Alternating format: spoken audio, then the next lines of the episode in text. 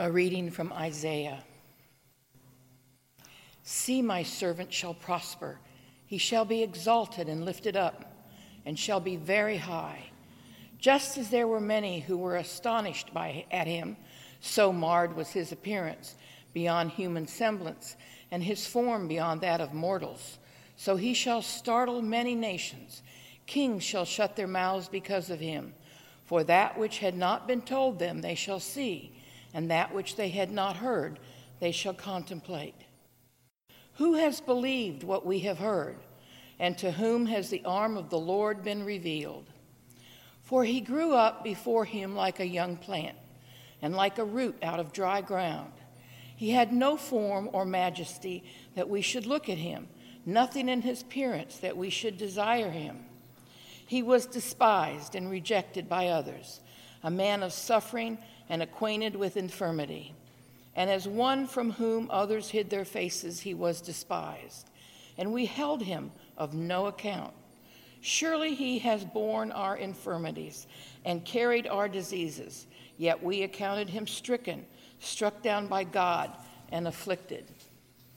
But he was wounded for our transgressions, crushed for our iniquities. Upon him was the punishment that made us whole, and by his bruises we are healed. All we like sheep have gone astray. We have all turned to our own way, and the Lord has laid on him the iniquity of us all. He was oppressed, and he was afflicted, yet he did not open his mouth like a lamb that he was led to slaughter and like a sheep that before its shears is silent, so he did not open his mouth. By a perversion of justice he was taken away. Who could have imagined his future? For he was cut off from the land of the living, stricken for the transgression of my people. They made his grave with the wicked and his tomb with the rich, although he had done no violence, and there was no deceit in his mouth. Yet it was the will of the Lord to crush him with pain. When you make his life an offering for sin, you shall see his offspring, and shall prolong his days. Through him the will of the Lord shall prosper. Out of his anguish he shall see light. He shall find satisfaction through his knowledge. The righteous one, my servant, shall make many righteous, and he shall bear their iniquities. Therefore I will allot him a portion with the great and he shall divide the spoil with the strong. Because he poured out himself to death and was numbered with the transgressors, yet he bore the sin of many and made intercession for the transgressors. The word of the Lord.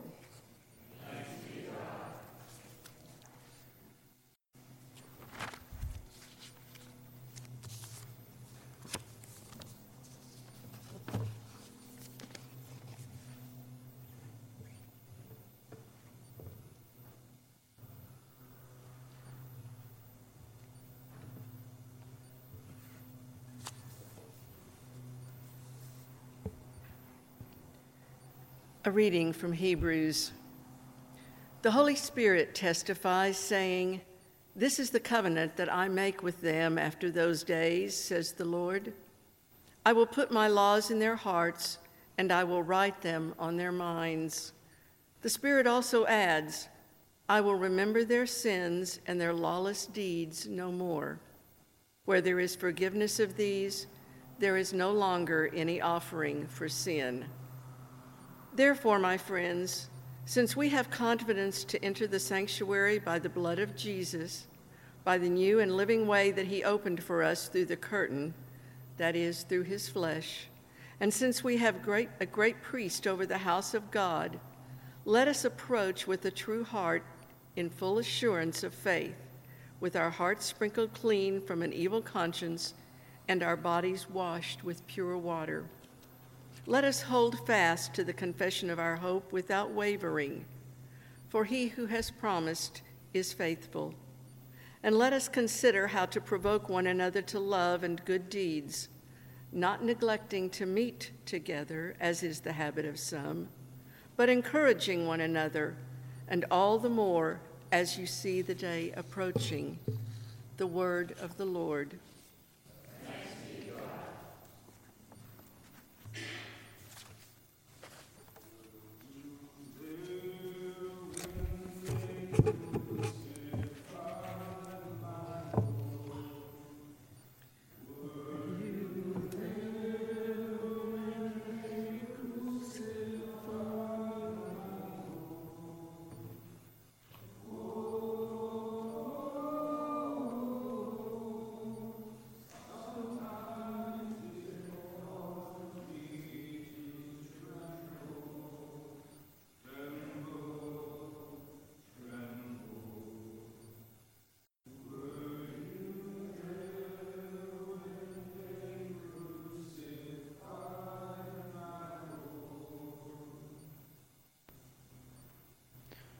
The Passion of our Lord Jesus Christ according to John.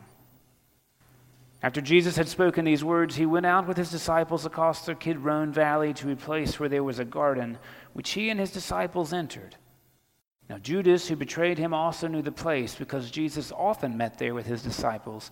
So Judas brought a detachment of soldiers together with police from the chief priests and the Pharisees, and they came there with lanterns and torches and weapons. And then Jesus, knowing all that was to happen to him, came forward and asked them, Whom are you looking for? And they answered, Jesus of Nazareth. Jesus replied, I am he. Judas, who betrayed him, was standing with them. When Jesus said to them, I am he, they stepped back and fell to the ground. Again he asked them, Whom are you looking for? And they said, Jesus of Nazareth. Jesus answered, I told you that I am he. So if you are looking for me, let these men go. This was to fulfill the word that he had spoken. I did not lose a single one of those whom you gave me. And then Simon Peter, who had a sword, drew it, struck the high priest's slave, and cut off his right ear. The slave's name was Malchus. Jesus said to Peter, Put your sword back into its sheath. Am I not to drink the cup that the Father has given me? So the soldiers, their officer, and the Jewish police arrested Jesus and bound him. First, they took him to Annas, who was the father in law of Caiaphas, the high priest that year. Caiaphas was the one who had advised the Jews that it was better to have one person die for the people. Simon Peter and another disciple followed Jesus. Since that disciple was known to the high priest, he went with Jesus into the courtyard of the high priest. But Peter was standing outside at the gate. So the other disciple, who was known to the high priest, went out, spoke to the woman who guarded the gate, and brought Peter in. The woman said to Peter, You are not also one of this man's disciples, are you? He said, I am not.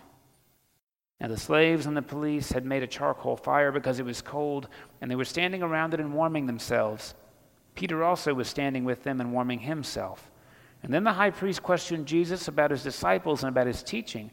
Jesus answered, I have spoken openly to the world. I have always taught in synagogues and in the temple where all the Jews come together. I've said nothing in secret. Why do you ask me? Ask those who heard what I said to them. They know what I said. When he'd said this, one of the police standing nearby struck Jesus on the face, saying, Is that how you answer the high priest? Jesus answered, If I have spoken wrongly, testify to the wrong. But if I have spoken rightly, why do you strike me? And then Annas sent him bound to Caiaphas the high priest. Now Simon Peter was standing and warming himself. They asked him, You are not also one of his disciples, are you? He denied it and said, I am not. One of the slaves of the high priest, a relative of the man whose ear Peter had cut off, asked, Did I not see you in the garden with him? Again, Peter denied it, and at that moment the cock crowed. Then they took Jesus from Caiaphas to Pilate's headquarters. It was early in the morning. They themselves did not enter the headquarters so as to avoid ritual defilement and to be able to eat the Passover. So Pilate went out to them and said, What accusation do you bring against this man? They answered, if this man were not a criminal, we would not have handed him over to you. Pilate said to them, Take him yourselves and judge him according to your law. The Jewish leaders replied, We are not permitted to put anyone to death. This was to fulfill what Jesus had said when he indicated the kind of death he was to die. And then Pilate entered the headquarters again, summoned Jesus, and asked him, Are you the king of the Jews? Jesus answered, do you ask this on your own, or did others tell you about me? Pilate replied, I am not a Jew, am I? Your own nation and the chief priests have handed you over to me. What have you done? Jesus answered, My kingdom is not from this world. If my kingdom were from this world, my followers would be fighting to keep me from being handed over to the Jewish leaders. But as it is, my kingdom is not from here. And Pilate asked him, So you are a king? Jesus answered, you say that I'm a king. For this I was born, and for this I came into the world, to testify to the truth. Everyone who belongs to the truth listens to my voice. Pilate asked him, What is truth? After he'd said this, he went out to the Jewish leaders again and told them, I find no case against him, but you have a custom that I release someone for you at the Passover. Do you want me to release for you the king of the Jews? They shouted in reply, not this man, but Barabbas. Now, Barabbas was a bandit. And then Jesus, then Pilate took Jesus and had him flogged, and the soldiers wove a crown of thorns and put it on his head, and they dressed him in a purple robe. They kept coming up to him, saying, Hail, King of the Jews, and striking him on the face. Pilate went out again and said to them, Look, I'm bringing him out to you to let you know that I find no case against him. So Jesus came out, wearing the crown of thorns and the purple robe. Pilate said to them, Here is the man. When the chief priests and the police saw him, they shouted, Crucify him! Crucify him! Pilate said to them, Take him yourselves and crucify him. I find no case against him. The Jewish leaders answered him, We have a law, and according to that law he ought to die because he has claimed to be the Son of God. Now, when Pilate heard this, he was more afraid than ever. He entered his headquarters again and asked Jesus, Where are you from? But Jesus gave him no answer. Pilate therefore said to him, Do you refuse to speak to me? Do you not know that I have the power to release you and power to crucify you? Jesus answered him, You would have no power over me unless it had been given you from above. Therefore, the one who handed me over to you is guilty of a greater sin. From then on, Pilate tried to release him, but the Jewish leaders cried out, If you release this man, you are no friend of the emperor. Everyone who claims to be a king sets himself against the emperor. When Pilate heard these words, he brought Jesus outside and sat on the judge's bench at a place called the Stone Pavement, or in Hebrew, Gabbatha. Now it was the day of preparation for the Passover, and it was about noon. He said to the Jews, Here is your king. They cried out, Away with him! Away with him! Crucify him! Pilate asked them, Shall I crucify your king? The chief priests answered, we have no king but the emperor. And then he handed him over to them to be crucified. And so they took Jesus, and carrying the cross by himself, he went out to what is called the place of the skull, which in Hebrew is called Golgotha.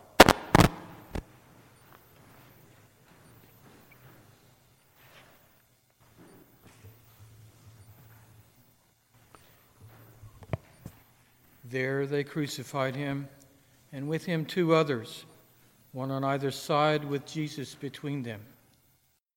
Pilate also had an inscription written and put on the cross. It read, Jesus of Nazareth, the King of the Jews. Many of the Jews read this inscription because the place where Jesus was crucified was near the city, and it was written in Hebrew, in Latin, and in Greek. Then the chief priests of the Jews said to Pilate, Do not write the King of the Jews, but this man said, I am king of the Jews. Pilate answered, What I have written, I have written. When the soldiers had crucified Jesus, they took his clothes and divided them into four parts, one for each soldier. They also took his tunic. Now the tunic was seamless, woven in one piece from the top. So they said to one another, Let us not tear it, but cast lots for it to see who will get it. This was to fulfill what the scripture says They divided my clothes among themselves, and for my clothing they cast lots. And that is what the soldiers did. Meanwhile, standing near the cross of Jesus were his mother and his mother's sister, Mary, the wife of Clopas, and Mary Magdalene. When Jesus saw his mother and a disciple whom he loved standing beside her, he said to his mother, Woman, here is your son. Then he said to the disciple, Here is your mother. And from that hour the disciple took her into his own home. After this, when Jesus knew that all was now finished, he said, in order to fulfill the scripture, I am thirsty.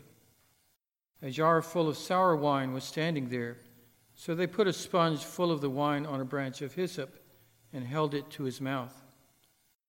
When Jesus had received the wine, he said, It is finished.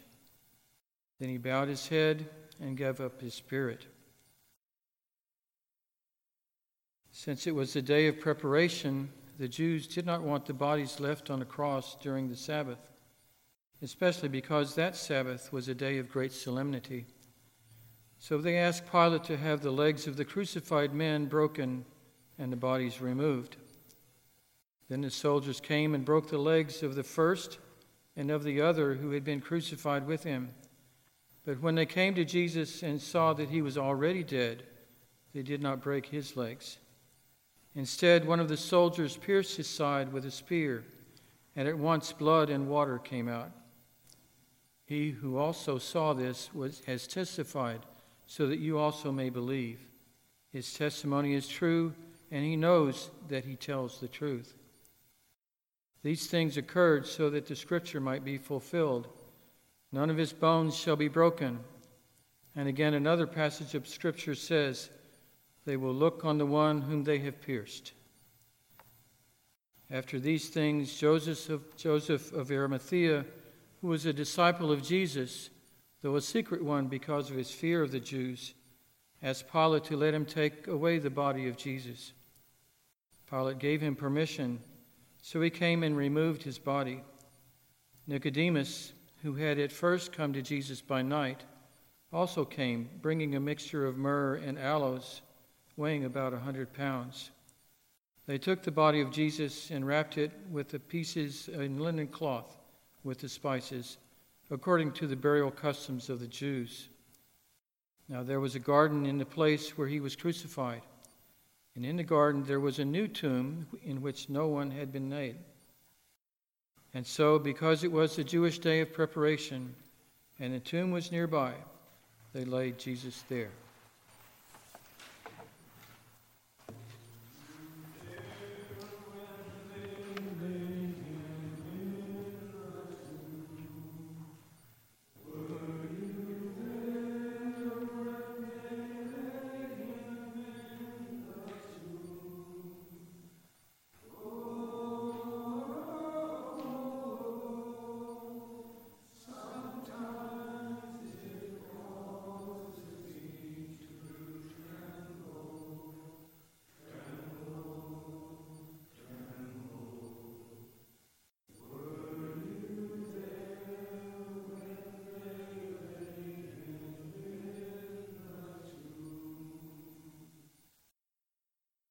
Please be seated.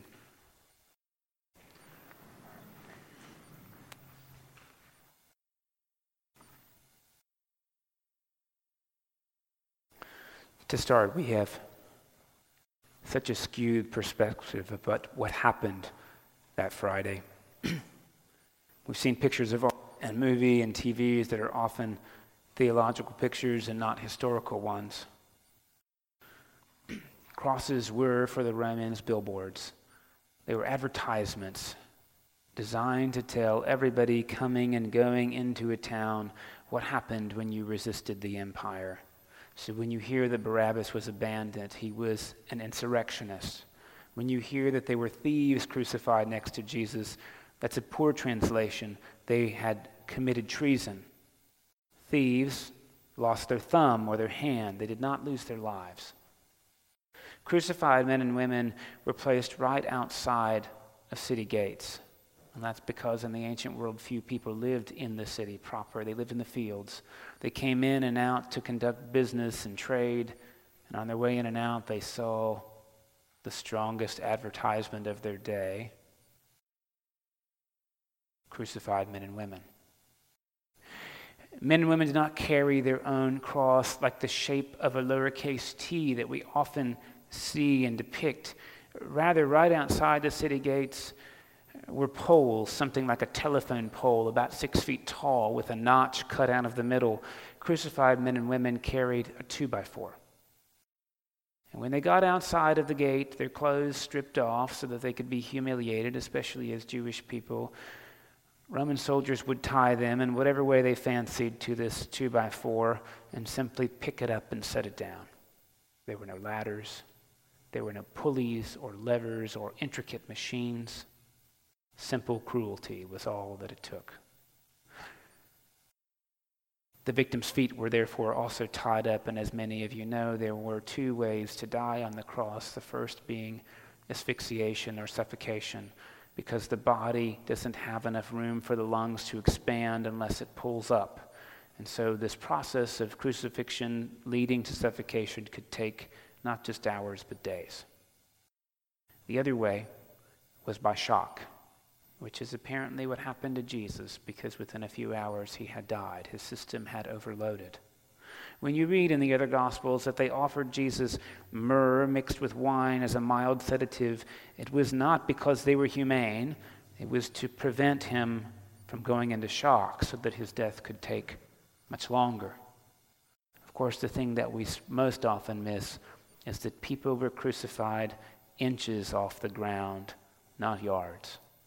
So that when you hear in the reading that the Pharisees struck him in the face and spat on him and hurled insults at them, they did that face to face.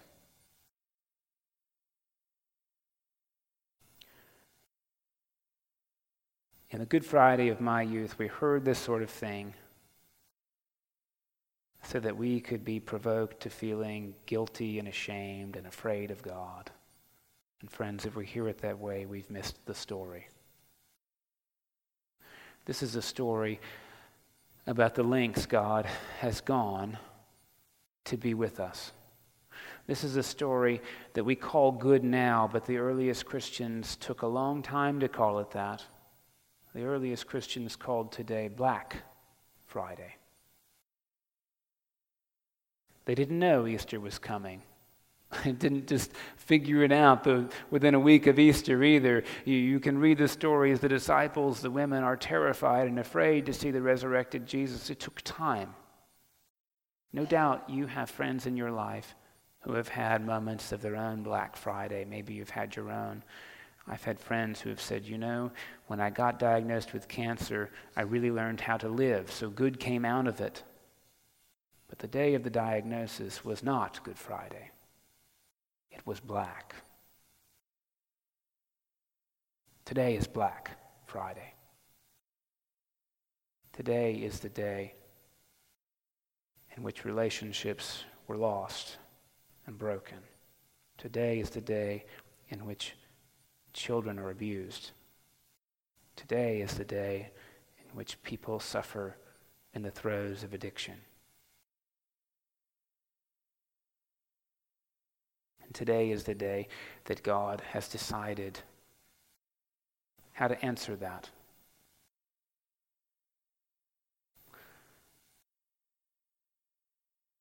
If you're like me, you usually wish God had a different answer to make it just go away.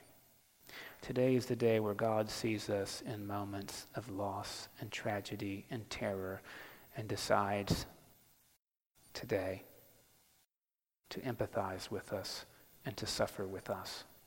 So that in those moments on our own Black Fridays where we wonder where God is and are we alone and have we been abandoned, Today, God beckons us to find Jesus on the cross right next to us in our Black Fridays.